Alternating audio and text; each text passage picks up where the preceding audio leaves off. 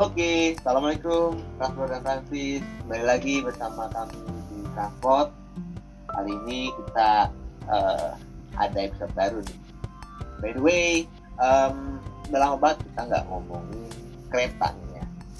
Bisa kita ngomonginnya seputar kota-kota, seputar transportasi perkotaan Ataupun pesawat dan lain-lain. Sampai transportasi ternak kemarin nanti ya. Mari kita bahas kereta lagi yuk.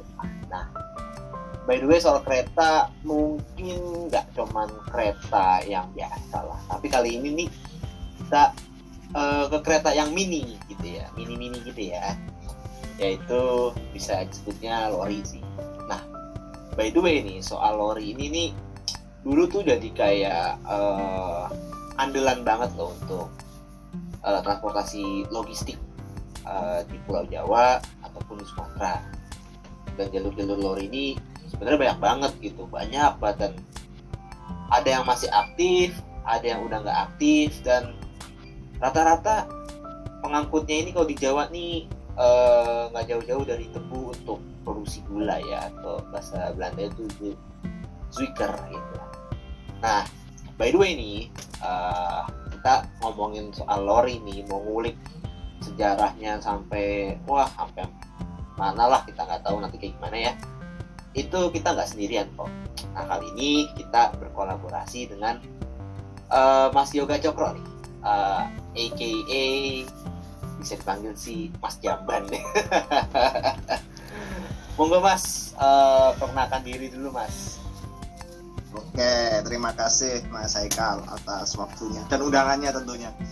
Gimana? Udah agak lama saya nggak ngisi-ngisi gini. Mungkin terakhir ngisi sebulan yang lalu itu bahas kereta api Bima ini kebetulan saya oh. nongkrong di coffee shopnya temen berhubung kalau di rumah itu uh, kualitas sinyalnya rada jelek. Jadi saya mengungsi dulu tadi ke coffee shopnya temen. Terus ya sekalian ngopi lah biar nggak sepaneng bener-bener mantap nih. Uh, uh, ya mungkin kalau di teman-teman pendengar mungkin udah banyak yang mengerti atau mengenal saya secara online maupun offline. Uh, lebih afdol lagi kalau mungkin saya memperkenalkan diri. Ya betul. Seperti disebutkan tadi nama di komunitas lebih terkenal Mas Yoga Cokro. Tapi kalau dalam bahasa pergaulan teman-teman yang sehat disebutnya Mas Yoga Jamban sehat sekali. Itu karena kalau tiap hari saya biasanya kebelet berak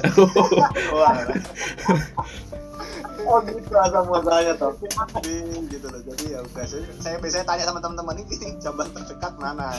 Jadi ya udah sebutan lah dari teman-teman lokal disebutnya Majoka Jamban ada sejarahnya seperti itu. Nah kembali lagi nih atas undangannya mengisi uh, podcast soal lokomotif oh, sorry lokomotif soal dekofil atau lori. Iya detailnya tuh sampaikan ke, ke depan.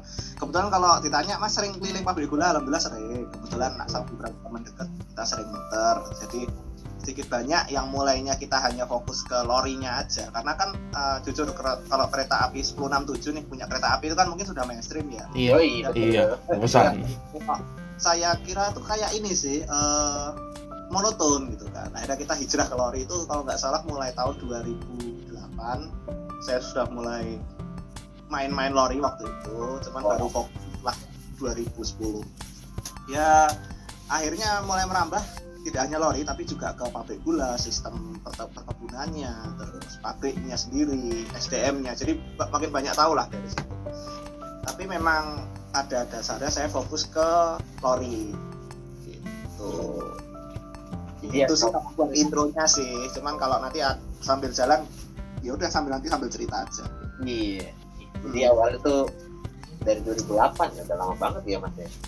Iya 2008 itu kunjungan pertama saya ke pabrik gula uh, di daerah Magetan namanya pabrik gula Purwodadi. Waktu itu kebetulan waktu mudik ke Magetan lewat dan ada gile wah itu langsung kepincut.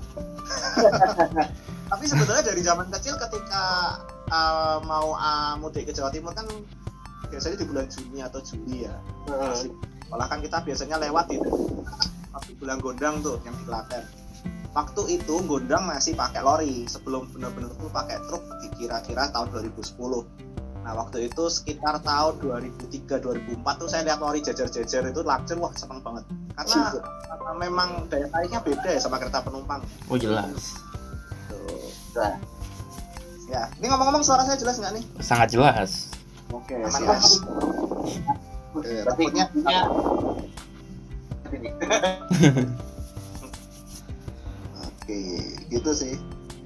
Kira-kira gimana nih? Mau dimulai dari mana nih? Selain perkenalan mungkin itu aja sih.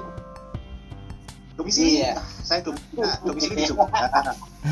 Kebetulan domisili di Jogja. Pekerjaan wirausaha bikin berhala kereta api. Oh, berhala. Itu aja gitu. Wah, jadi Iya. promos. Gak apa-apa Iya. kali ya. Oh, apa santai aja. Langsung lah kita dari. Langsung langsung dong.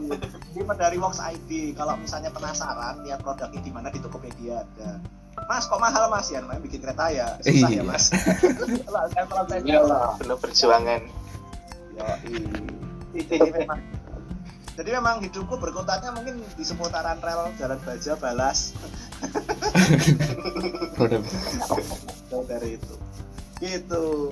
Mungkin eh, status eh, apa ya? Status Akan. tadi. Gimana? Akan gitu ya. Status Gimana gimana? status apa nih? Status pekerjaannya itu tadi wirausaha. Oh, Kalau iya. status itu udah ada. siap, siap. Mm-mm. Oh ya. Oke sih. Usia janganlah, aku tua soalnya. Aduh. Oke, apa lagi nih? Apa lagi? Kita lanjut nih. Oh, Mau ini lanjut. Nanti Mas Raffi nih mau atau mau Azam tanya nih. Ma dari Mas Raffi nih. Eh, pengen nanya nih mas Hmm. masalah sejarah kereta lori tebu di Pulau Jawa ini dan kira-kira sampai akhirnya kenapa ya lori itu paling diandelin banget untuk ngangkut tebu entah dari tebun ke pabrik atau mungkin dari pabrik ke dialokasikan ke mana lagi pengen tahu nih mas Oke, siap. Secara gampangnya itu ya, Mm-mm. maksudnya eh, Wah, ada lokom atau kenapa ada jalur lori tebu di Indonesia? Mungkin aku harus flashback dulu ke belakang. Ini kalau dalam ilmu arkeologi itu namanya arkeologi transportasi. Kebetulan saya juga lagi mendalami sama salah satu dosen di Universitas di Jogja UGM yang kebetulan beliau merupakan dosen arkeologi. Nah, kalau kita menurut ke belakang, jadi di awal itu itu semua itu berkembang dari era eh, revolusi industri di mana mesin uap ditemukan. Jadi ketika mesin uap, mesin uap itu ditemukan kan sangat berpengaruh dalam uh, proses produksi suatu barang di waktu itu. Karena kan tenaga hewan maupun tenaga manusia kan terbatas. Setelah ditemukan teknologi uap ditemukannya uh, mesin-mesin uap yang membantu proses produksi suatu bahan komponen bahan pangan meskipun bahan industri seperti itu berkembang jadi mesin uap yang portable. Sebenarnya duluan ini sih kalau kita nilai itu sebenarnya duluan lokomotif yang uh, untuk penumpang sebenarnya bukan untuk penumpang ya untuk angkutan batu bara waktu itu yang uh, dibangun di Inggris. Nah berkembang dari Inggris kita lompat ya agak jauh itu ke Prancis. Jadi uh, adanya sejarah jalur rel yang berukuran kecil atau lori itu sebenarnya dimulai dari uh, Paul de Courville itu seorang tokoh dari Prancis yang merupakan bisa disebut pelopor kereta api untuk industri, rel industri, di mana dia sebenarnya menciptakan uh, lori yang waktu itu terus masih masih berbentuk gerobak dorong dengan ukuran rel kalau saya tidak salah baca antara 500 sampai 600 mili itu dipergunakan untuk membawa hasil kebunnya dia karena kebetulan dia punya perkebunan gitu ya dibawa dari tengah-tengah kebun ke tempat penampungan di dekat rumahnya Oke. Nah, dari Mm-mm. situ mulailah berkembang di mana adanya eh, teknologi uap yang sudah mulai cukup maju, dia mulai memproduksi lokomotif yang ukurannya kecil. Kalau tidak salah itu sekitar 10 PK waktu itu. Itu bisa untuk membawa 5 sampai 10 lori yang bermuatan eh, bahan pertaniannya dia. Nah, dari situ ternyata dilirik nih oleh eh, militer. Malah kebutuhannya waktu itu militer militer Prancis terus habis itu Inggris juga ikut-ikutan mulai membuat eh, rel kecil ibaratnya narrow gauge kalau bahasa Inggrisnya atau rel sempit Jerman ikutan banyak akhirnya negara-negara lain di luar Prancis yang ikut membangun jalur-jalur itu. Nah berkembang lagi nih selain militer perkebunan. Kalau perkebunan itu sebenarnya kalau di luar negeri dipakai untuk angkutan seperti gandum terus kentang nah, seperti itu. jadi sebenarnya kayak hasil-hasil bumi.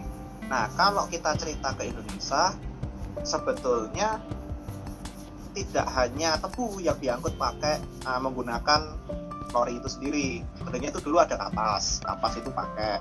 terus karet terus ada juga sawit nah sebenarnya banyak cuman kan kalau di Pulau Jawa kan yang terfokus itu kan eh, tebu ya karena kan Jawa terkenal akan industri gulanya di abad ke-20 18, 19, 20 sebenarnya. tapi 18 itu kalau menurut salah satu sumber yang saya baca masih skala kecil Mm. kalau dirunut lagi sebetulnya tebu itu bukan tanaman khas Indonesia tapi sebenarnya asli dari Papua Nugini yang dibawa ke Amerika Latin.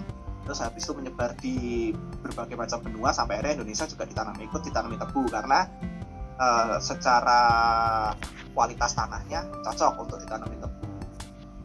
Gitu. Nah terus kalau misalnya nih ada yang tanya jalur lori pertama di Indonesia sampai sekarang belum ada jawabannya karena berdasarkan literasi. Kan kalau kita ngomong masalah sejarah kan harus ada literasi ya. Iya, harus benar. Iya, betul. kuat nih gitu. Jangan jangan jangan katanya katanya mbahku katanya mbahku ada mbahku nek mbahmu bila lapas mbahmu mabuk. Nah nah, gimana kan? Tapi nggak bisa dijaga. Aku nggak bisa apa ya? Nggak bisa dipertanggungjawabkan gitu kan. Iya, kalau berdasarkan literasi, memang uh, saya saat ini saya belum mendapatkan data mana lokomotif atau jalur utama yang dibangun untuk angkutan industri gula. Tapi kalau kita ngomong pabrik gulanya, salah satu yang tertua seperti pabrik gula Gondang Winangun itu tahun 1860. Terus ada pabrik gula Ceper itu sekitar 1850. Terus Jati Barang, terus Pangka. Sebenarnya banyak sekali pabrik gula pabrik gula di waktu itu yang sudah bermunculan.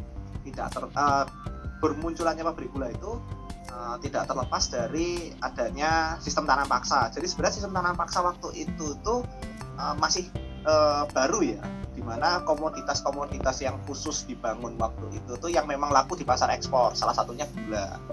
Nah, namun pada saat itu industri gula masih belum semaju di awal 1900 se- uh, di apa sorry semaju di tahun 1900 jadi ini kan kita ngomong keras 1900 di mana 1800 sekian lah 1860 1850 itu pengelolaannya masih sederhana. Termasuk transportasinya. Kita mundur nih kalau sebelum dekofil sebelum ada jalur lori transportasinya itu masih pakai gerobak sapi. Ya kalau bahasa keren ini nek meh disensor sensor ya? Santai santai.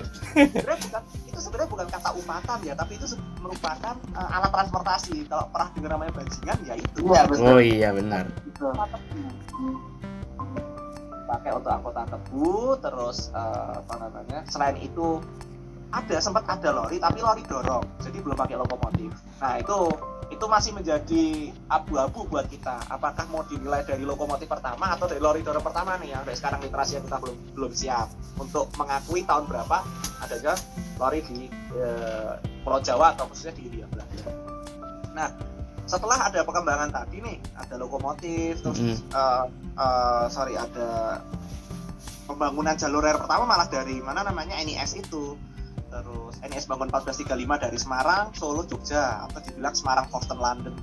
Nah dari situ pengusaha-pengusaha tebu itu menilai adanya angkutan eh, barang yang siap ke pelabuhan dengan cara lebih aman yaitu dengan pakai kereta api. Akhirnya mereka mulailah menerapkan adanya eh, pengangkutan bahan mentah berupa batang tebu dari dari kebun dibawa ke pabrik menggunakan lori. Karena Hmm. waktu itu eh, luasan pabrik eh, luasan lahan untuk pabrik gula itu cukup besar di mana waktu itu kan pemukiman juga belum banyak ya nggak kayak sekarang udah ditanemin tembok-tembok jadi perumahan. Kalau dulu kan memang memang masih luas di mana kalau mau mengandalkan eh, tadi yang saya bilang bajingan itu tidak efisien karena kalau saya tidak salah baca satu gerobak sapi itu hanya mampu membawa kurang lebih sekitar satu setengah ton tebu. Di mana kalau pakai lori yang menggunakan tenaga uap waktu itu ya sama sekarang beda. Waktu itu satu lori itu sekitar 3 sampai 4 ton. Dengan berat lorinya sendiri sekitar 600 sampai 800 kilo berat kosong. Nah kalau saat ini yang pernah saya catat satu lori itu bisa mengangkut hingga sekitar 7 sampai 8 ton tebu. Nah itu kan mulai efisien tuh. Mulai ada ada lokomotif mulai ada lori. Nah hampir tapi tidak tidak ham- tidak hampir semua pabrik gula punya lori ya. Di sini Iya.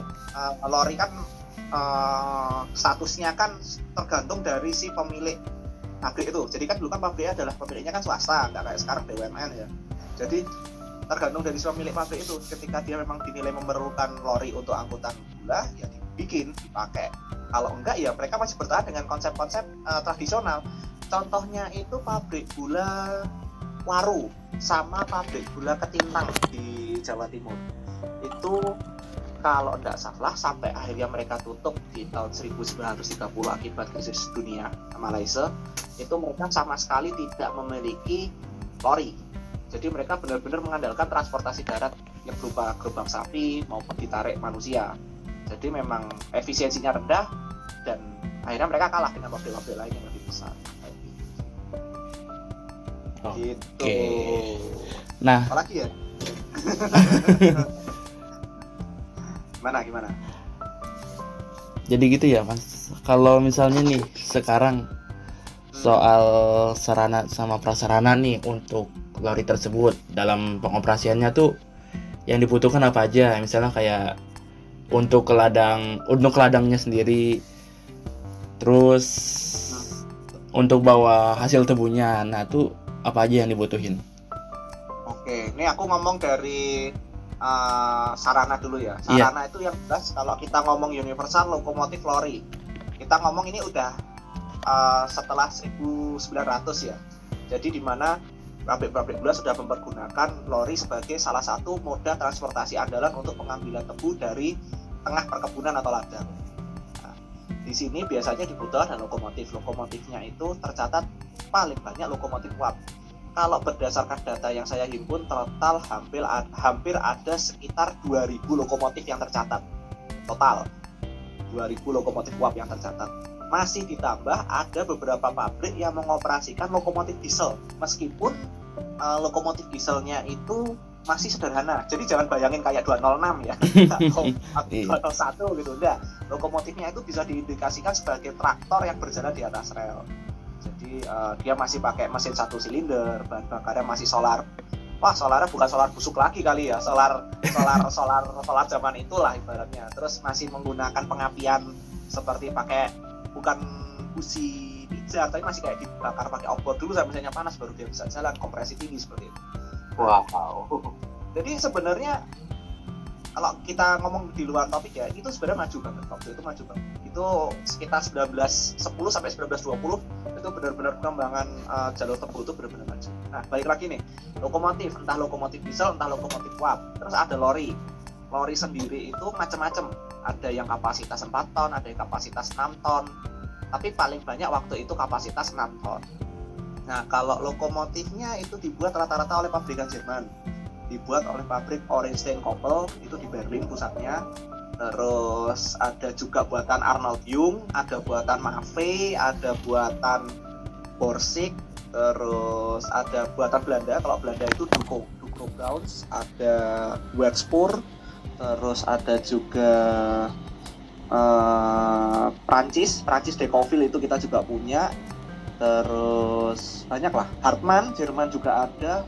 Mungkin kalau di total eh, sekitar 20-an pabrikan lah 20-an pabrikan yang pernah beroperasi di sini. Cuman yang paling mendominasi si Orange Koppel karena dia memang terkenal sebagai penghasil lokomotif-lokomotif andalan untuk perkebunan. Malah sebenarnya si Decauville si Paul Decauville sendiri lokomotifnya itu tidak banyak berkembang hingga awal 1900 sampai akhirnya dia kalah sama lokomotif buatan Jerman maupun buatan Belanda. Tapi kalau di luar negeri lumayan banyak sih yang punya. Ah kayak lokomotif buatan Inggris kita juga punya Hanslet Mm. Tapi itu modern itu masuk tahun 1971 gitu. Kalau prasarana nih jadi kalau di rel kereta api nih di 1067 kita ngomong kan ada namanya jalan gangrel ya. Iya. orang yang mengurusi jalan jembatan seperti itu. Di, di lori juga ada namanya itu rilban orang-orang rilban Real banget. rilban jadi itu sebenarnya serapan dari bahasa bahasa Jerman. Oh iya, bahkan ya, bahkan. Nah, dia tugasnya kalau orang rilban itu menjamin untuk operasi seperti eh, rel, bantalan, jembatan, terus wesel itu dipegang oleh orang rilban.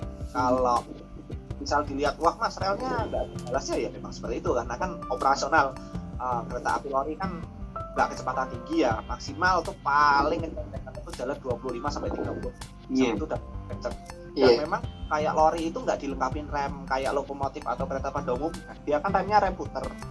Dan itu biasanya di mix. Jadi misal lokomotif ada lori kosong tanpa rem itu sekitar 5 atau 6 di kereta nomor 7 itu baru dikasih yang ada remnya. Dan itu remnya itu nanti orangnya muter dari atas tebu gitu. Jadi dia orangnya naik di atas tebu diputer axle-nya. Jadi jadi kayak rem awal cuman itu mulai ditinggalkan tahun 1970-an dinilai nggak perlu pakai rem ya wes belandang aja. Yang rem cuma lokomotifnya. Kayak gitu. Ya rada barbar sih tapi nggak barbar juga sih karena memang lori eh, ketika dia bawa muatan dia jalan tuh sangat pelan sebenarnya Hmm. 15 lah 15 km per jam ketika bawa muatan. Kalau kosong 30 sampai eh, 25 sampai 30 km per jam. Gitu. nah terus eh, di tep- eh, di kebun kalau di kebun atau di ladangnya itu eh, yang bertugas untuk melangsir rangkaian dari jalur utama lori masuk ke dalam sawah itu pakai kebu mas itu sampai sekarang masih dipakai karena eh, beberapa lokomotif memiliki tekanan gadar yang terlalu berat untuk dilewati rel yang portable. Jadi kan ada dua macam rel nih. Rel mainline jalur utama yang biasanya dia menggunakan rel tipe R15 yang 1 kilo beratnya 15 kilo. Nah, terus eh, dengan bantalan kayu di mana itu memang rel dipasang fix memang untuk jalur utama. Nah, untuk masuk ke dalam kebunnya itu dipasang sama orang rel itu namanya ram. Jadi rel portable yang itu tuh kayak semacam wesel darurat dari rel utama itu belok masuk ke tengah-tengah sawah atau kebun. Nah, biasanya kalau masuk itu sampai kiloan, tergantung luas lahannya. Kalau dari ujung lahan ke ujung lahan sekitar satu setengah kilo ya ramnya itu dipasang satu setengah kilo. Dan nanti untuk proses langsirnya itu biasanya pakai kerbau. Uh, studi kasus yang lain itu kayak di Australia. Australia itu juga punya banyak sekali pabrik gula di sana dan sampai saat ini masih pakai lori. Dulu itu mereka langsirnya pakai kuda. Karena mungkin di sana nggak ada kebo ya, dan terbiasa pakai kuda. Di sana pakai kuda. Kalau di Taiwan itu pakai kerbau ada, pakai sapi ada. Kalau di Malaysia itu saya belum pernah nemu dokumentasinya, tapi katanya ada pabrik gula, cuman nggak tahu seperti apa di sana. Gitu. Kalau itu sih paling soal sarana prasarana ya. Kalau persinyalan nggak ada. Kebetulan persinyalan itu mereka ya pakai feeling. iya sih Berarti yang kayak kebo tuh yang di Probolinggo kemarin ya, yang sempat masuk itu ke Mas Andriawan ya. Yes, yang ada saya juga itu. Ya, Iya. Sebenarnya ada juga, bisa sebenarnya beberapa lokomotif itu masuk mas. Jadi lokomotif dengan uh, bobot yang ringan. Kan kalau lokomotif ambillah contoh seperti Keio Yashima yang buatan Jepang, itu berat berat kosongnya sekitar 9 ton. Nah, lokomotif Jepang ada yang lebih ringan, itu yang Kyosan Kogyo itu berat kosongnya cuma sekitar 6 atau 5 ton. Nah, sebenarnya itu didesain bisa masuk ke dalam kebun-kebun itu. Jadi kalau di masa setelah kemerdekaan, setelah nasionalisasi, itu kan kita revitalisasi pabrik gula banyak. Di mana lokomotif-lokomotif uap peninggalan Belanda itu masih dioperasional, masih dioperasionalkan. Cuman untuk pengambilan ke kebunnya itu sebenarnya pakai loko diesel yang beratnya ringan. Nah, cuman seiring berjalannya waktu, lokomotif uapnya mati, lokomotif diesel yang tadi buat masuk kebun dipakai buat lokomotif utama. Nah, akhirnya yang langsir ke dalam ya balik lagi pakai kebun tapi dia memang dinilai lebih aman karena eh, kalau ngajlok kalau misalnya lorinya anjlok atau relnya ambles lebih mudah evakuasinya daripada masukin logo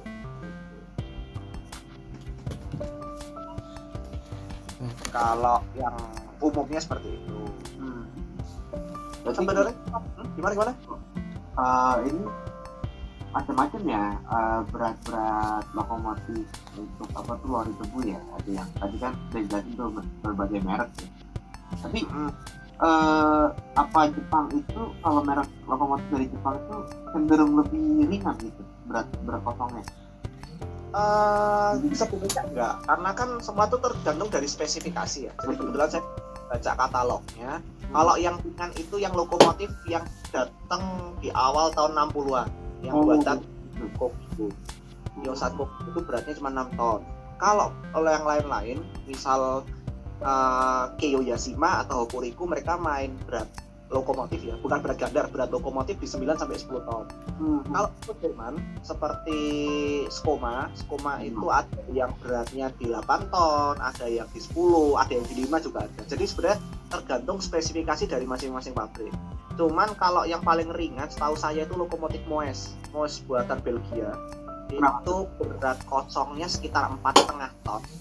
Cuman bisa ditambahi pemberat sampai sekitar 6 ton. Jadi tergantung kan kalau lokomotif itu ringan, dia kelebihannya bisa masuk ke jalur portable atau ram. Karena kan jalur portable ram itu kan relnya kecil bantalannya dari jarang dan eh, tanah yang dilewati itu tanah yang lembek gitu kan. Iya. Nah, ketika dia diperlukan untuk langsiran berat seperti dia pelasemen dia pelasemen itu kan kalau dia terlalu ringan kan selip roda. Nggak dapat grip. Mau dipasirin kayak apa pun habis satu truk juga bakalan selip. Nah, bisa diberi pemberat sampai sampai dengan kapasitas maksimal. Hmm.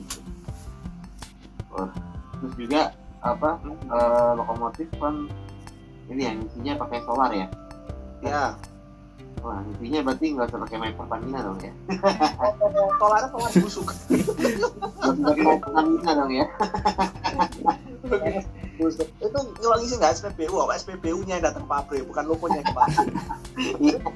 Sempat waktu itu di Semboro pabrik gula Semboro itu mereka punya SPBU khusus untuk pengisian lori. Oh iya. Itu nggak salah di sebelah timur pabrik. Tapi di dalam ya di dalam. Cuma di sayap sebelah. Ada. Ya bentuknya ada mesinnya. Ada mesinnya ada yang jaga. Yo dicatat di logo sekian isi hari ini sekian liter. Logo ini.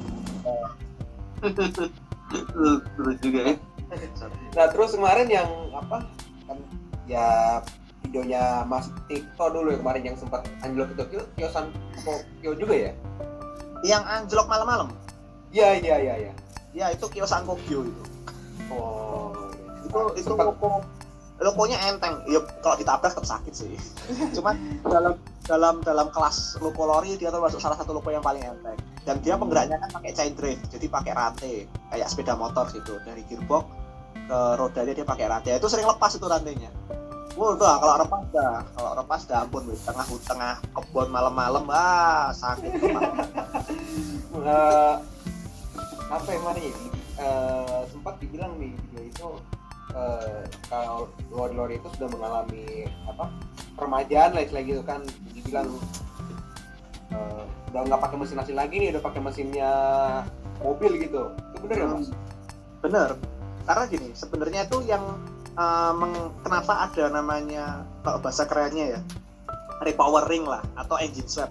Itu karena sebenarnya kan beberapa pabrikan lokomotif itu sudah tutup contoh seperti uh, kalau kalau pabrikan Je- Jerman masih sih kayak Skoma itu sampai sekarang dia masih produksi logo. Cuman kan beberapa pabrikan lain kan udah nggak produksi atau biasanya mesinnya sudah discontinue sudah nggak keluar nih spare partnya. Nah, untuk tetap mengandalkan mesin-mesin itu bekerja ya mereka pakai mesin yang tersedia di pasaran seperti mesin truk, mesin Fuso, terus kalau dari Jerman itu biasanya ganti mesinnya pakai merek Dutch.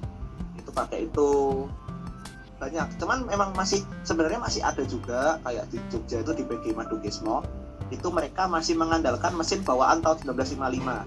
Itu mesinnya buatan Orange Stein Koppel tip- eh, 6 silinder V itu sampai sekarang masih dipakai dan masih baik jalannya masih masih masih bagus bahkan saya sempat ngobrol-ngobrol sama orang di remise ya remisa atau dok itu bahasa untuk depo lokomotifnya itu tuh malah lebih bagus mesin aslinya yang bukan Oresen Kopol tahun 1955 daripada pakai mesin yang baru. Jadi mereka sempat ganti ada dua lokomotif pakai mesin blower. Jadi mesinnya buatan Dutch itu 6 silinder inline blower malah hasilnya nggak terlalu bagus. Pakai mesin yang modern yang Euro 2 yang kalau dibilang mesin genset itu hasilnya juga mengecewakan. Jadi memang malah yang paling baik malah pakai mesin yang lama. Tapi ya kembali lagi ke pabriknya sendiri. Pabriknya itu masih bisa mendapatkan spare part atau memang udah nggak bisa. Kalau udah nggak bisa ya udah solusinya engine swap diganti pakai mesin buatan Jepang. Oh, berarti yang macam apa kemarin ya? Jadi, jadi yang mas kemarin itu loh yang anjlok tuh di mana mas? oh itu ringan om situ Oh bondo iya Waringin Anom ya. ringan om Sampai nambah apa nam- nambah panjang chassis ya masalah ya. oh itu nambah panjang sasis itu biasanya ini sih modifikasi dari orang-orang sana. Kalau nambah panjang sasis itu biasanya satu untuk menghindari eh dicocok pakai tebu. Jadi kan tebu itu kan kalau motong itu kan bodi sering kali lancip ya. Dan sering kali ukuran potongannya kan nggak sama. Kalau misal si posisi kabin itu terlalu dekat dengan tebu nah, bayangin aja lah kalau pas rem gitu terus tebunya dari belakang jalan terus ngantem ngantem si masinis itu kan ya Iya. pasti pulang nggak sehat kan Enggak, bener. Nah, biasa ditambahin sasis itu untuk menambah jarak antara kabin masinis atau mesin dengan si lori. Oh, tak kira tak kira itu eh, perpanjangan chassis sendiri itu eh, akibat dari efek pergantian mesinnya itu mungkin ya. Itu juga bisa. Itu ada beberapa kasus uh, lokomotif yang panjang hoodnya depan di- ditambah beberapa senti, hampir mungkin sekitar hampir setengah meter karena memang untuk mengakomodir mesin yang baru. Cuman eh, ya itu tergantung kita harus kita harus lihat dulu loko yang mana nih. Ada lokomotif yang memang untuk nambah berat karena di biasanya di bagian di, dipanjangin itu ditambahin potongan-potongan roda bekas lori. Itu maksudnya untuk menambah bobot mati lokomotif biar semakin berat biar semakin eh, kalau jalan nggak selip kayak gitu tapi ada juga loko mana yang ganti mesinnya sebenarnya banyak sih mas. Mas saya nggak hafal. Ada beberapa memang yang memang uh, kayak logo yang Kiosan Kogoyo diganti pakai mesin Jerman pakai mesinnya Dodge yang blower. Karena kan kalau mesin blower itu kan dimensinya dia lebih panjang. Sedangkan kalau mesinnya si Kiosan itu kan pakai dari Nissan. Itu dia cuma 4 silinder jadi lebih pendek. Otomatis kalau mau diganti 6 silinder bootnya harus maju hidungnya harus maju. Beberapa safety itu ada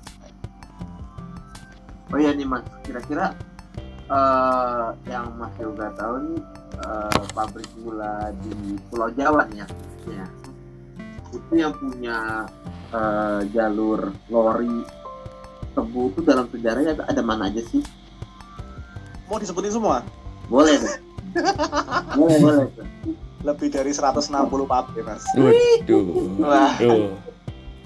lebih dari 160 pabrik. Mungkin kalau yang yang ini ya, yang yang kita bertahan sampai era kemerdekaan aja ya, Oh iya. yang yang era kemerdekaan.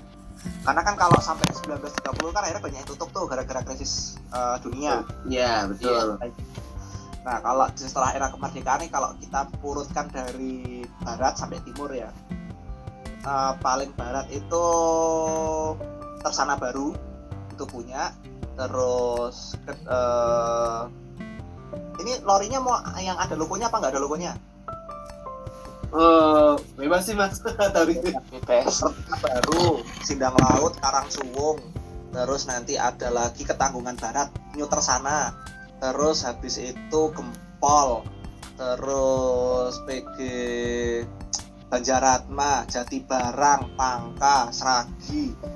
Terus eh, Comal Baru. Comal Baru sama Seragi satu adfilling di satu lintasan. Terus masih habis itu masih ada PG Sumber Harjo. Terus ada Kalibagor terus Rendeng Kudus Cepiring Kendal.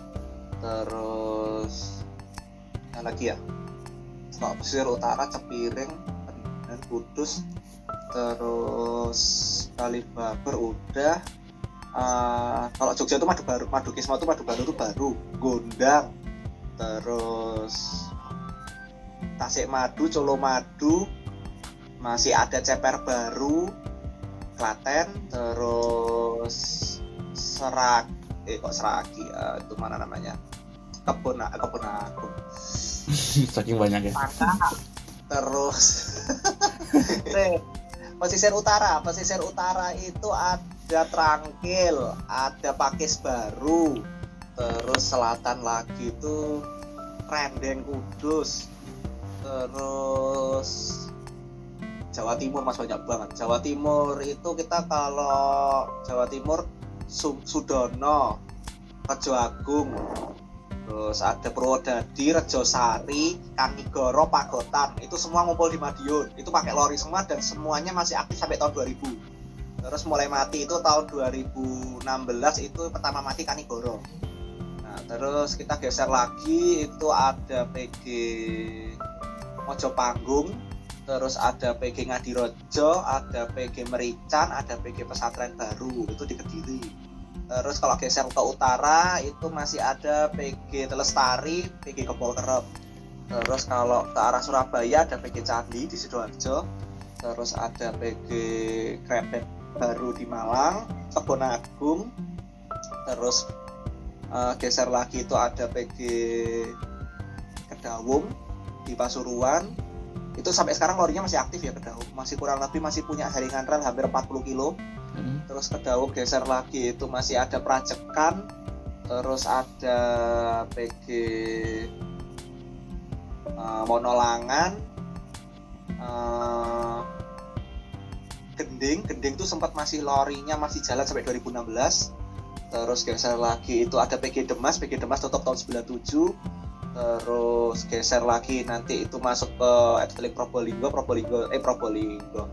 Eh, situ Bondo, situ Bondo itu ada asam eh, asam asam bagus, terus Panji Olean Ringin Anom.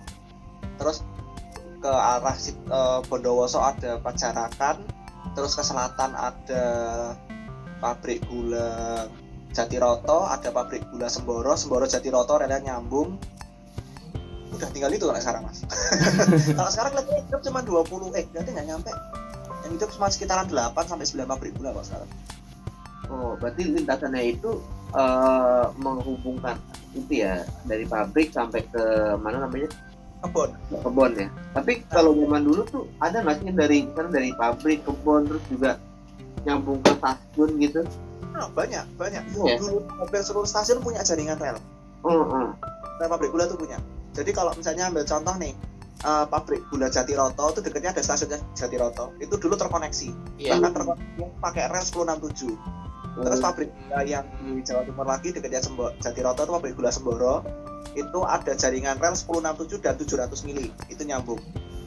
Nah dulu tuh ada pabrik gula itu jadi Semboro itu punya empat saudara. Semboro Jatiroto Gunung Sari sama satu lagi itu Bedadung.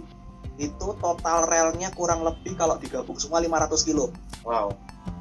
wah. Itu Wow. kalau diblok lurus Surabaya Jakarta. Jadi kalau waktu itu kalau dari PG Semboro gitu atau dari Jatiroto lah dia berangkat paling pagi ke tempat lokasi tebangan paling ujung itu berangkat jam 5 sampai tempat tebangan itu jam 3 jam 4 sore sampai sana dia langsung putar balik bawa yang tebangan paginya jadi kan pagi dia tebang dulu tuh dan Hmm. dibawa ke pabrik Iya. sampai pabrik tutup. Hmm, gitu ya. Oh, terus eh, misal nih eh, pabrik gula Gondang Winangun, pabrik gula Gondang Winangun tuh punya jaringan rel 1067 dari pabrik ke stasiun Sarawak. Terus pabrik gula Wonocatur, pabrik gula Wonocatur tuh sekarang sudah jadi museum eh, Satria Mandala. Eh sorry, Dirgantara Mandala. Udah jadi museum Dirgantara Mandala yang ada di dekat stasiun Tirto. Itu dulu punya jaringan rel Iya. ke stasiun Buwo. Oh, Oh, misal Seragi, pokoknya ada stasiun Seragi, pabrik gula Seragi, mesti ada koneksi rel. Ini mungkin eh, mau bertanya aja ya. Hmm. Eh, adakah gitu jaringan lori gitu di luar Pulau Jawa? Hmm. Ada gak mas Bu? Dari apa dari lulusan mas? Sebenarnya sampai ke Papua tuh kita punya mas jaringan lori. Di Merauke itu ada. Di Merauke ada. Di Borneo itu ada. Salah satunya itu di Pulau Laut ada jaringan lori. Terus di Balikpapan dulu ada punyanya maskapai minyak BPM. Terus paling banyak selain di Jawa sebenarnya yang lain Jawa tuh ada mas di Sumatera. Itu Sumatera Utara. Jaringan lorinya lebih gila sebenarnya karena untuk angkutan sawit. Jadi waktu itu sawit CPO itu terus ada juga untuk angkutan balas itu dari Gunung Kataran turun ke arah sungai itu ada terus di Bengkulu ada kalau pernah dengar Lebong Tandai. Lebong Tandai itu sebuah desa di pedalaman Bengkulu yang di mana Iya. itu merupakan tambang emas. Itu punya benar. jaringan lori juga. Terus Sumsel ada Palembang ada. Sebenarnya banyak mas. Lebih banyak. Sebenarnya kalau mau di mau diangkat itu sebenarnya eh, di Sumatera lebih banyak daripada di Jawa. Cuman eh, mungkin di Sumatera lebih duluan mati ya. Jadi sebelum kemerdekaan udah banyak yang tutup dan setelah kemerdekaan juga banyak juga yang ditutup Iya, apa yang terakhir saya dengar itu yang semua di Bengkulu ya, apa lori motor ekspres di luarnya itu. Nah, itu Lebong Tandai itu 600 Oh. mili. Itu dulu ada lokomotif uapnya. Eh, buatan kalau tidak salah buatan Arnold Young ada dua. Itu sempat dipakai untuk angkutan dari yang di Lebong Tandai yang di dalam kenapal putihnya. Nah itu sempat. Terus kan habis itu kan era kemerdekaan kan eh, dikelola swasta tuh tambangnya ini saya kutip dari bukunya Gerard de Graaf itu sempat dikelola swasta terus swastanya bangkrut di sekitar tahun 1990 terus akhirnya diambil alih oleh masyarakat. Diambil oleh masyarakat malah logonya sebenarnya banyak yang hilang tuh tapi banyak dituakan yang dipakai cuma frame lorinya untuk lori motornya. Itu Walah. karena memang dari Napal Putih ke Lebong Tandai itu memang tidak ada jalan.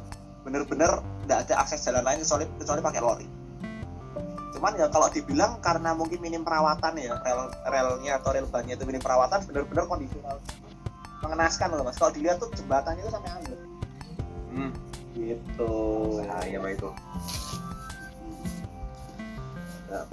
oke gitu Nah ini, Kal, Rapi, ada yang dilanjutkan lagi nih.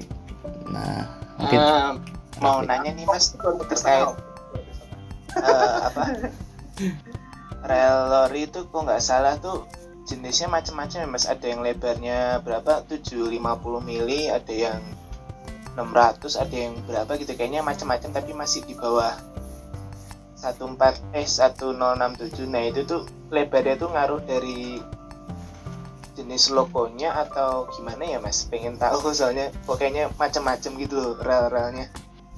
Oke. Jadi kalau rel dekopil ya kita kalau bilang namanya rel Nero Gauge atau pengukur sempit sebenarnya sih 1067 itu termasuk di situ. Cuman kan akhirnya 1067 itu kan diadaptasikan uh, punya penyebutan Capspur karena kan 1067 itu dipakai pertama kan di Afrika Selatan. Nah, terus dia Iya. diterapkanlah di banyak tempat. Kalau rel lori karena dia memang ke- keperluannya untuk angkutan terbatas nggak nggak untuk angkutan penumpang jarak jauh atau mungkin ibaratnya untuk eh, antar kota ya dia pakai rel yang memang ukurannya custom.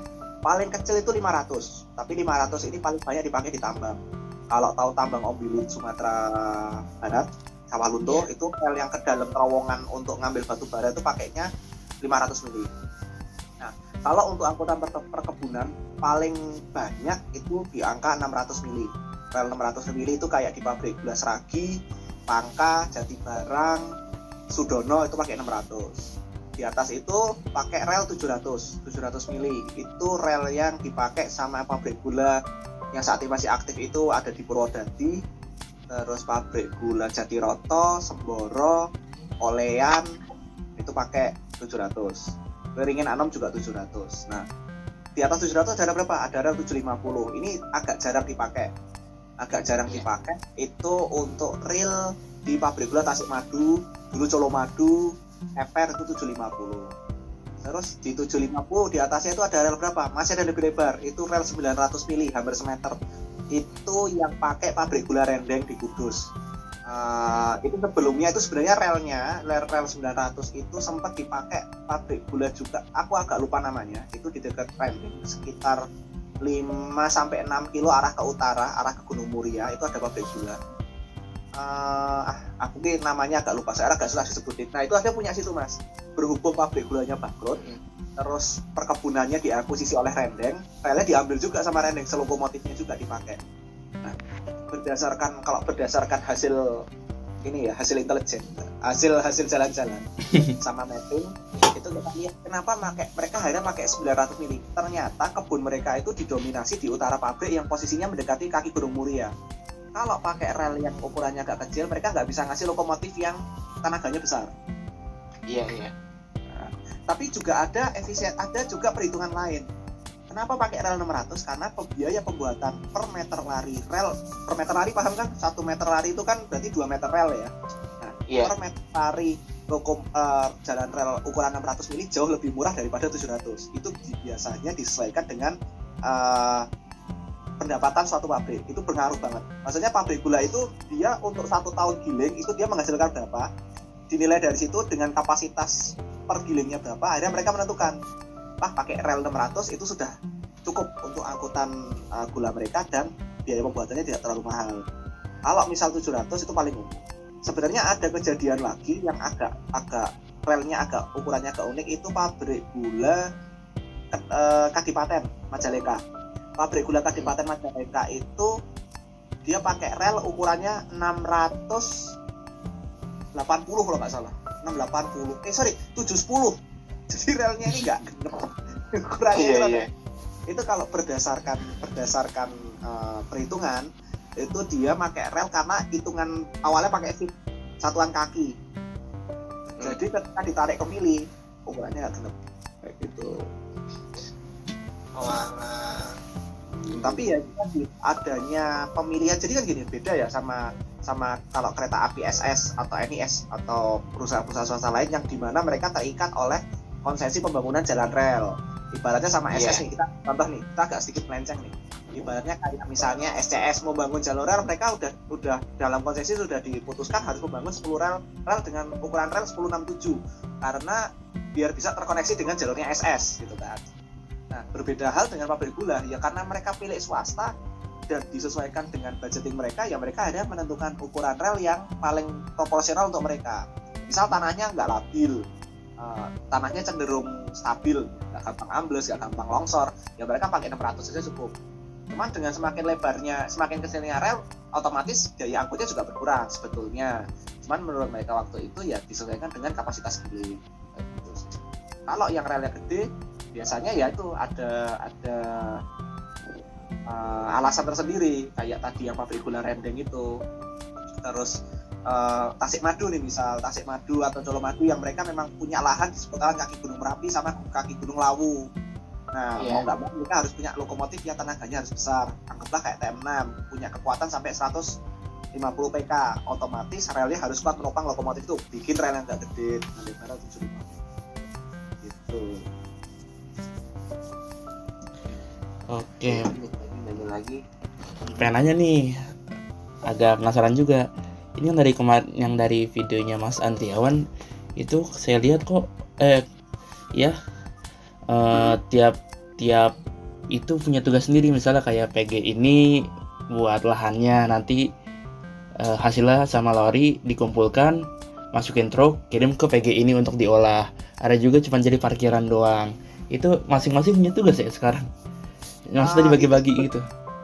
itu sebenarnya gini sih itu sebenarnya tuh dulu ya, kita ambil contoh kasus PG Olean ya. Dulu sampai tahun 2019 PG Olean tuh masih giling Iya. nah di antem pandemi tahun 2020 ditambah berkurangnya pasokan tebu. Jadi kan eh, di situ Bondo itu ada Asam Bagus Panji Olean Weringen Anom sama satu lagi itu sebenarnya masuknya beda kabupaten sih. Nah empat pabrik gula ini itu rebutan lahan rebutan tebu. Rebutan tebu yang mengakibatkan eh, aktivitas giling itu nggak maksimal. Nah karena eh, karena si pabrik gula olean ini dinilai malah merugikan pendapatan perusahaan ditutup pabriknya. Tapi tidak dengan jalur relnya karena jalur eh, tampungan sumber-sumber tebu yang ada di wilayah pabrik gula olean nggak bisa diangkut pakai truk mas Mm. harus diangkut pakai lori karena kalau pakai truk truknya jeblos kalau Oke. pakai lori nggak malah aman jadi akhirnya sampai saat ini sampai giling saat ini lori di pabrik gula olean dipergunakan untuk transport dari eh, kebun dinaikin ke lori dari lori dibawa ke pabrik tapi di pabrik itu cuma sebagai transfer aja pindah ke truk yang nanti akan dibawa ke pabrik gula Panji yang berjarak kurang lebih sekitar 5 kiloan dari pabrik gula olean gitu. Oke. tapi kalau kalau dulu kalau kita flashback ke sebelum era kemerdekaan itu kan dulu ada namanya sweaker pabrik. Sweaker pabrik itu pabrik gula sama sweaker under reming. Sweaker under reming itu perkebunan. Jadi dia punya kantor sendiri. Jadi kayak si SF sweaker pabrik itu pabrik penggilingan SO sweaker under reming itu hanya nanam. Nah ketika panen diambil sama pabrik gula kayak gitu itu ada tapi itu dulu ketika zaman masih zaman kolonial kalau zaman sekarang kan beda sistemnya karena Iya. yang dipakai adalah tebu rakyat tebu rakyat ya ya yang nanam petaninya Mm-mm. gitu. Oke. Kalau pabrik gula Panji itu meskipun dekat dengan pabrik gula Olean, tapi dulu relnya nggak terkoneksi. Karena pabrik gula Panji itu pakai rel 600 mili, sedangkan Olean pakai 700 mili. Nggak koneksi dulu. Padahal deket banget pabriknya. Dan pabrik gula Panji itu relnya ditutup tahun 2014 gara-gara eh, waktu itu Bupati Situbondo nggak friendly sama lori kalau dibilang. Aduh, aduh. Oke. eh, berarti ya bisa kita bilang lah penggunaan lori sendiri tuh di, adalah semacam warisan lah gitu dari eh, zaman kolonial dan penjajahan sebelumnya. Nah menurut Mas, kenapa eh, pabrik gula zaman sekarang, contoh gula aku yang di Lampung itu kenapa nggak menggunakan lori lagi Mas untuk eh, sebagai transportasi tebu dari ladang ke penggilingan? Menurut Mas tuh gimana? Oke, jadi sebenarnya gini, eh, efisiensi lori itu sebenarnya masih ada kalau dikelola dengan baik. Contoh kasus Australia. Kita tahu lah Australia itu bukan negara berkembang ya, mereka negara maju. Tapi di sana eh, regulasinya jelas, regulasi jelas, terus transport jenis transportasi lorinya juga jelas. di sana itu pabrik gulanya punya lahan jauh lebih besar dari di Indonesia bahkan uh, bisa dibilang mungkin hampir mencakup mungkin satu kabupaten kalau saya mapping sama teman-teman namun kenapa di sana pakai lori dan pakai truk sedangkan misalnya di Indonesia sekarang untuk pabrik gula yang modern nggak pakai kalau kita ngomong pabrik gula di Australia itu jauh sangat lebih modern daripada punya kita mulai dari sistem produksi, sistem pengemasan, sistem pengangkutan. Eh, kalau di Indonesia, anggaplah pabrik gula-gulaku, mereka lebih memilih sistemnya pakai truk. Karena satu, eh, lahan mereka menurut menurut kalau menurut pandangan saya lahan mereka cukup luas, lebih dari yang di Jawa. Bahkan bisa dibilang itu hampir satu tahun penuh itu mereka giling. Tapi untuk pengembangan jalur relnya mereka nggak sanggup karena untuk investasi biaya rel itu cukup tinggi ya bisa dibilang. Bukan nggak sanggup ya mungkin kayak perhitungan mereka nggak masuk lah untuk investasi biaya rel. Sedangkan kalau yang pabrik gula yang ada di Pulau Jawa itu kan sebenarnya mereka mengandalkan dari uh, bekas uh, zaman penjajahan kolonial di mana bisa dibilang relnya itu sampai sekarang sangat sedikit sekali mendapatkan perbaikan. Kalaupun ada perbaikan tuh kayak perbaikan temporary ya udah ketika mau dilewati itu dibenerin. Ada bantalan yang lepas dipasang. Kalau nggak ada yang lepas ya nggak diganti. gitu. Kalau di Australia kita contoh Australia nih, mereka sampai upgrade upgrade bener-bener seperti jalan lintasnya sini ganti rel dengan ukuran lebih besar anggaplah itu rel yang R54 atau R42 bantalannya bantalan beton bahkan kecepatan lori di sana itu sekitar 30 sampai 40 km per jam dalam keadaan isi Waduh. kebetulan saya temen uh, masinis lori di sana uh, Steven Chaser namanya. Itu dia ngomong di sana itu lokomotif lori itu sama dengan lokomotif kereta api jarak jauh. Ada dispensernya ada microwave-nya. Saya nggak bilang kurang kerjaan aku bilang. Ya kan kalau kita ngomong lah. Ya dikira kita mau makan di tengah kebun gitu. Emang gak ada yang jual aku bilang ya ada di sana. Ya udah di tengah hutan tengah hutan. Tengah kebun tengah kebun dia bilang gitu. Nah di sana itu mereka tetap pakai truk loh. Pakai truk itu khusus untuk proses pemanenan. Jadi pakai truk terus pakai mesin harvest. Langsung dipotong. Si tebu itu dipotong di, dipotong mungkin sekitar setelunjuk atau lebih lah. Hampir mungkin kalau ukuran sini mungkin sekitar 15 cm dipotong pakai mesin langsung masuk ke truk. Truk itu datang ke collection point.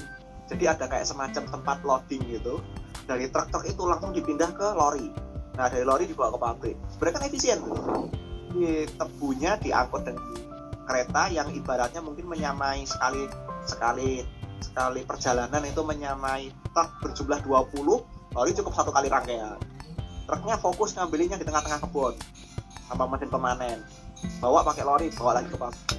Kalau nggak salah sana itu jaringan relnya sampai 400 kilo dari pabrik ya bayangin aja lah pabriknya di Jogja uh, ujung relnya hampir dekat Surabaya harus kayak gitulah. Jauh juga. jauh-jauh di sana. Dan mungkin alasan mereka juga efisiensi seperti itu karena mungkin kepadatan penduduknya tidak setinggi di sini ya. Oh jelas. Kalau di sini kan program padat karya. Satu desa punya truk 10 dipakai buat ngangkut tebu semua gitu. Nah, kalau di sana Iya. kan efisiensi SDM-nya kan tinggi karena memang penduduknya juga tidak sepadan di sini. Ya itu latar eh, bisa dibilang sebenarnya kultur juga termasuk sih. Kultur kita lebih suka pakai kendaraan sendiri. Nah di sana pakai kendaraan masalnya ya untuk angkutan tebu ya pakai kendaraannya kendaraan lori. Beda sih beda. Cuman kalau misalnya pabrik gula yang sekarang ini ya dinilai nggak efektif sih mas kalau pakai lori karena itu biaya pengembangannya cukup mahal untuk per, per pembuatan jalan rel. Oke, ternyata jadi seperti itu toh itu ya kenapa sekelas apa yang di Lampung nggak pakai lori. Oke, mungkin hmm, Rapi mau nanya nih ya.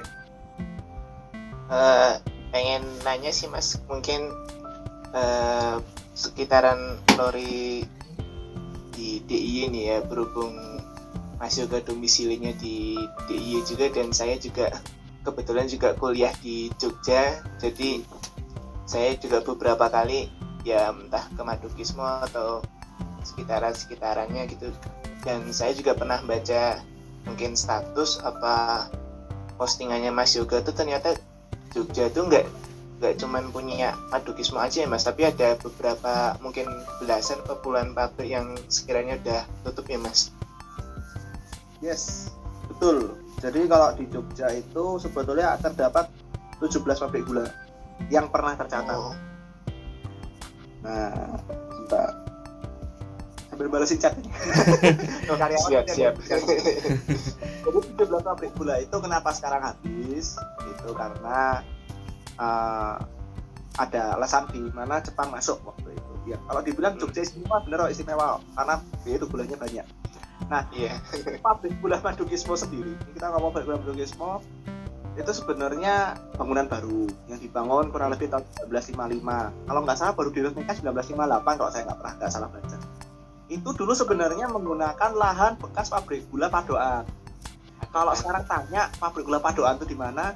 Lokasi persisnya yang sekarang jadi timbangan tebu untuk pabrik gula Madukismo. Jadi posisinya tidak sama persis, tapi mundur.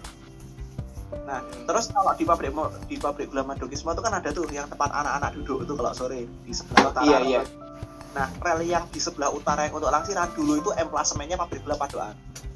oh di situ Hmm.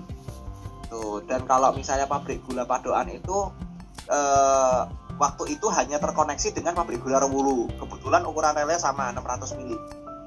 Nah, ketika dibangun pabrik gula Madukismo, pabrik gula Madukismo itu mencakup hampir seluruh jalur pabrik gula di daerah istimewa Yogyakarta, khususnya di sebelah selatan, timur, sama barat.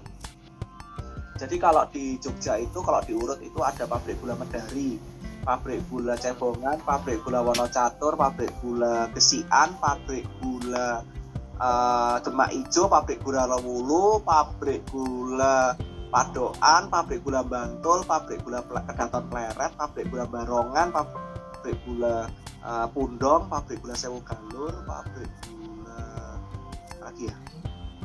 Eh, Sendang Pitu, paling kurang lebih 17 pabrik gula yang berada di daerah Jakarta. Cuman beberapa pabrik gula yang lain itu sebenarnya masuk di DIY itu kalau nggak salah pabrik gula eh ingin ah kok saya tak lupa. Itu utaranya utaranya pabrik gula eh, utaranya Prambanan. Itu pabrik gulanya berada di Jogja tapi kantornya berada di Klaten. Walah. Nah oh, banyak emang banyak banget. Nah kalau si Madukismo ini jadi ketika Jepang masuk nih balik lagi ketika Hmm. Jepang masuk banyak pabrik gula yang sebenarnya sudah tutup ketika krisis Malaysia 1930 cuman secara fisik bangunannya mereka masih ada cuman secara operasional mereka udah nggak kerja karena memang udah nggak sanggup untuk menghidupi pabrik Jepang masuk banyak dari bagian komponen pabrik gula itu yang dicopot dan diambil untuk keperluan perang. Contohnya itu dibawa ke Burma ke Myanmar itu Hmm. untuk pembangunan jalur Gate Railway. Ada juga yang dibawa ke eh, Sumatera Barat sampai Pekanbaru. Jadi jalur Muaro Pekanbaru itu dibangun oh, dengan bekas rel dan sisa-sisa jalur eh, tebu di daerah istimewa Yogyakarta sebenarnya di luar Jogja juga banyak pabrik gula yang diambilin. Nah, ketika agresi militer Belanda 1 dan 2 itu banyak operasi bumi hangus dari tentara Republik kita. Jadi bekas seperti pabrik gula Kedaton Pleret itu dibakar. Terus eh, Madukismo itu Padoan itu juga hancur akhirnya dibakar. Nah baru setelah Indonesia merdeka setelah Hamengkubuwono ke-9 berinisiatif untuk membangun pabrik gula baru di DIY karena waktu itu kan DIY juga belum penuh dengan ini ya eh, penduduk ya maksudnya masih banyak Iya. kantor dipilihlah dua tempat waktu itu. Bekas pabrik gula Padoan satu lagi bekas pabrik gula Gesian Gesian itu di daerah selatan Bantul jadi agak jauh dari kota. Nah untuk meningkatkan akomodasi angkutan gula waktu itu akhirnya ini kita agak cerita ke 1067 nih. Eh, PNKA waktu itu merevitalisasi atau membangun kembali jalur antara Jogja sampai Bantul sampai stasiun Palbapang karena dari stasiun Palbapang itu bekas pabrik gula Gesian itu maju lagi kurang lebih cuma sekitar 3 atau 4 kilo. Nah, makanya kalau misalnya jalur eh, stasiun-stasiun di Jogja Selatan khususnya di Bantul itu banyak stasiun bangunan baru yang dibangun tahun 1950 itu karena untuk mengakomodir angkutan gula sebetulnya awalnya. Nah mau dibangun pabrik gula baru. Cuman akhirnya dipilih eh, pabrik gula bekas pabrik gula Padoan yang dinilai tidak terlalu jauh dari pusat kota Jogja relnya benar-benar semuanya dibangun baru dengan ukuran rel 750 mm yang waktu itu tim konsultannya berasal dari uh, Jerman Barat eh Jerman Timur sorry Jerman Timur. Terus mesin-mesinnya juga waktu itu buatan kebanyakan blok timur.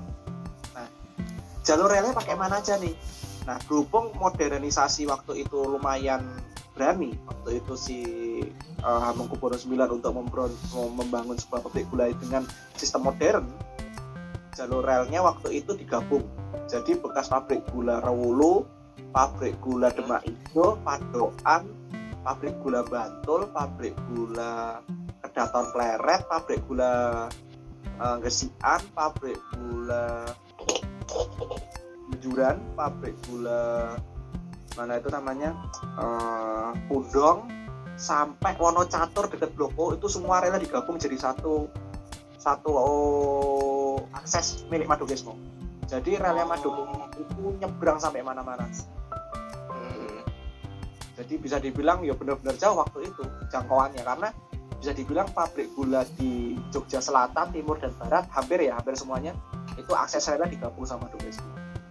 Oh, berarti itu ini ya mas saya juga berapa kali nyusuri sih mas banyak rel yang ke Kasongan ke apa itu berarti untuk menghubungkan dari Madukismo ke pabrik yang lain di selatan Jogja itu ya mas?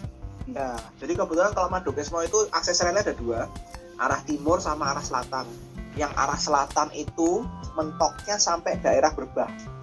Kalau oh, ke sampai ada yang pernah bilang itu mentoknya hampir sampai ke dekat Piungan Piungan oh. Hmm, kalau ke selatan itu sampai Pundong Samas, daerah Samas atau daerah Pundong. Samas. Daerah Gesian, hampir perbatasan sampai Kulon Progo. Terus uh, yang ke timur itu sampai stasiun Rewulu. Hmm, nah, jadi kalau coba aja main ke daerah dekat stasiun Patuan antara stasiun Patuan stasiun Rewulu itu nanti iya. ada nama jalan timbangan tebu. Itu dulu situ yang pernah oh. tebu. Walah, iya iya iya iya berarti memang waktu itu memang akses relnya Madogesmo bisa dibilang masif lah benar-benar benar-benar luas. Dan kenapa mereka nggak punya lokomotif uap mereka langsung ketika yeah. 12 itu untuk armada ini ya armada angkutan tebunya mereka langsung fokus pakai loko diesel karena memang jaringan lori, lori mereka benar-benar luas. Hmm. beda dengan pabrik gula pabrik gula yang lain di tahun 1955 masih mengandalkan lokomotif uap sisa peninggalan kolonial India Belanda. Cuman kalau lokomotif Madugesmo udah langsung pakai lokomotif diesel untuk efisiensi ya mas untuk pengangkutannya ya mas?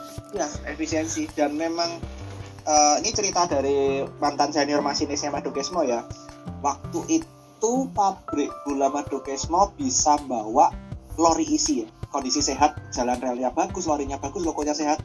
Itu sekali tarik 40 lori. Isi. Kosongannya iya, iya. 60 banyak. Kalau sekarang lah Laksira cuma 215 iya iya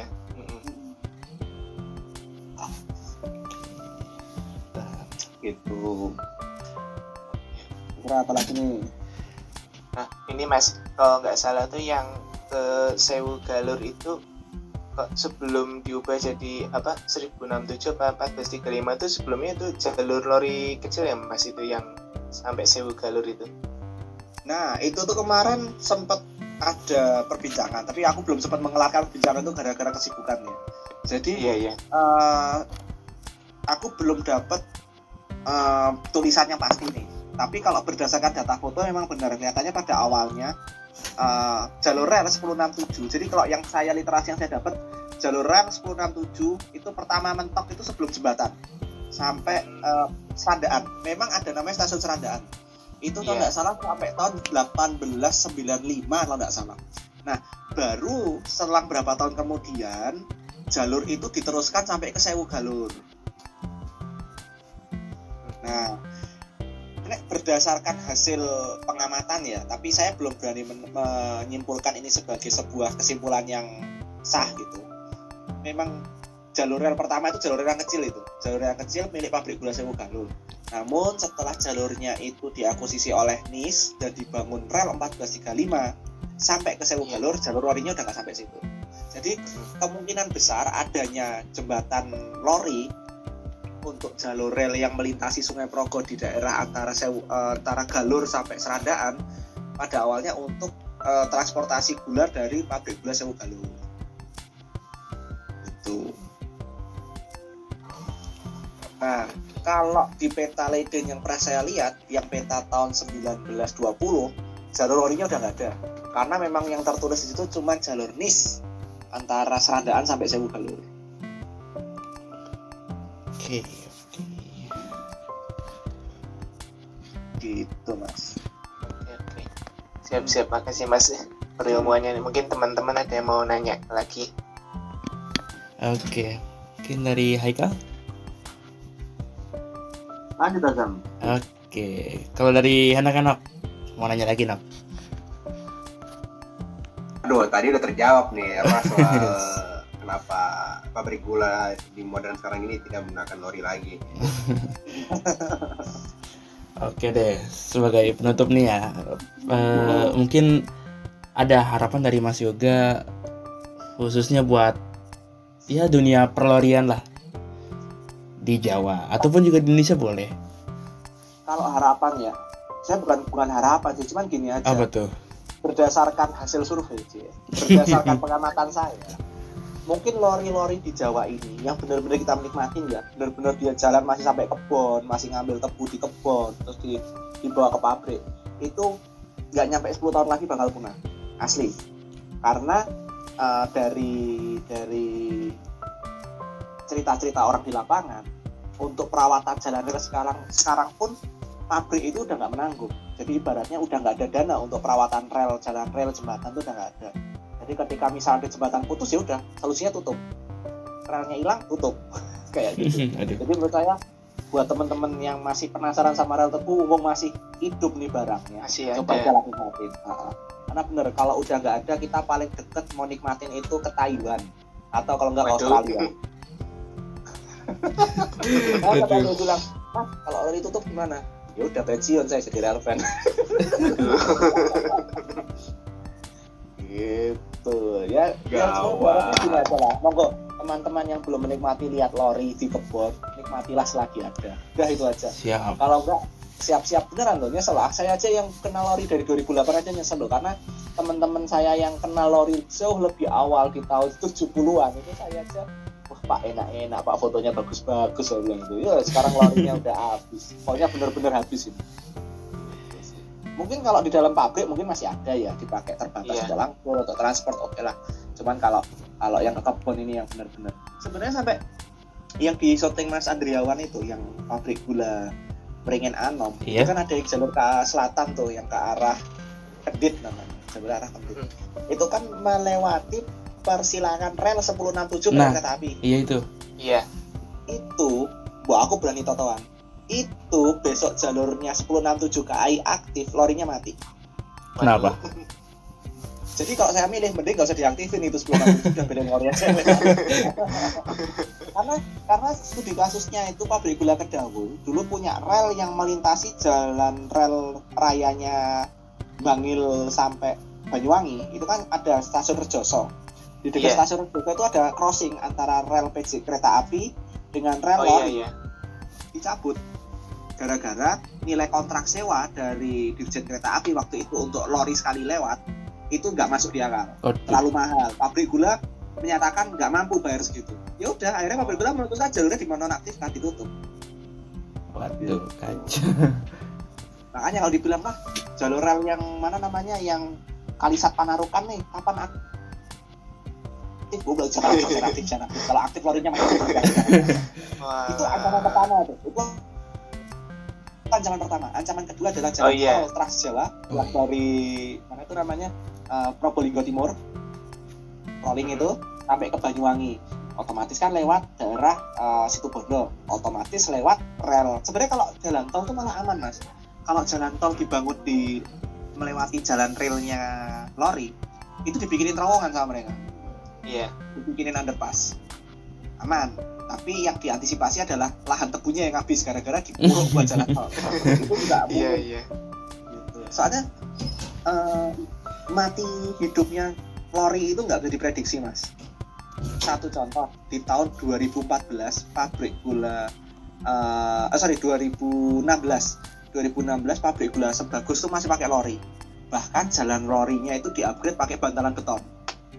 Sampai ke pelabuhan Jakar saya sama teman saya udah gini udahlah besok aja lah motret. Besok tahun depan masih ada. Tahun depannya dicabut semua mas. Wah. malah eman.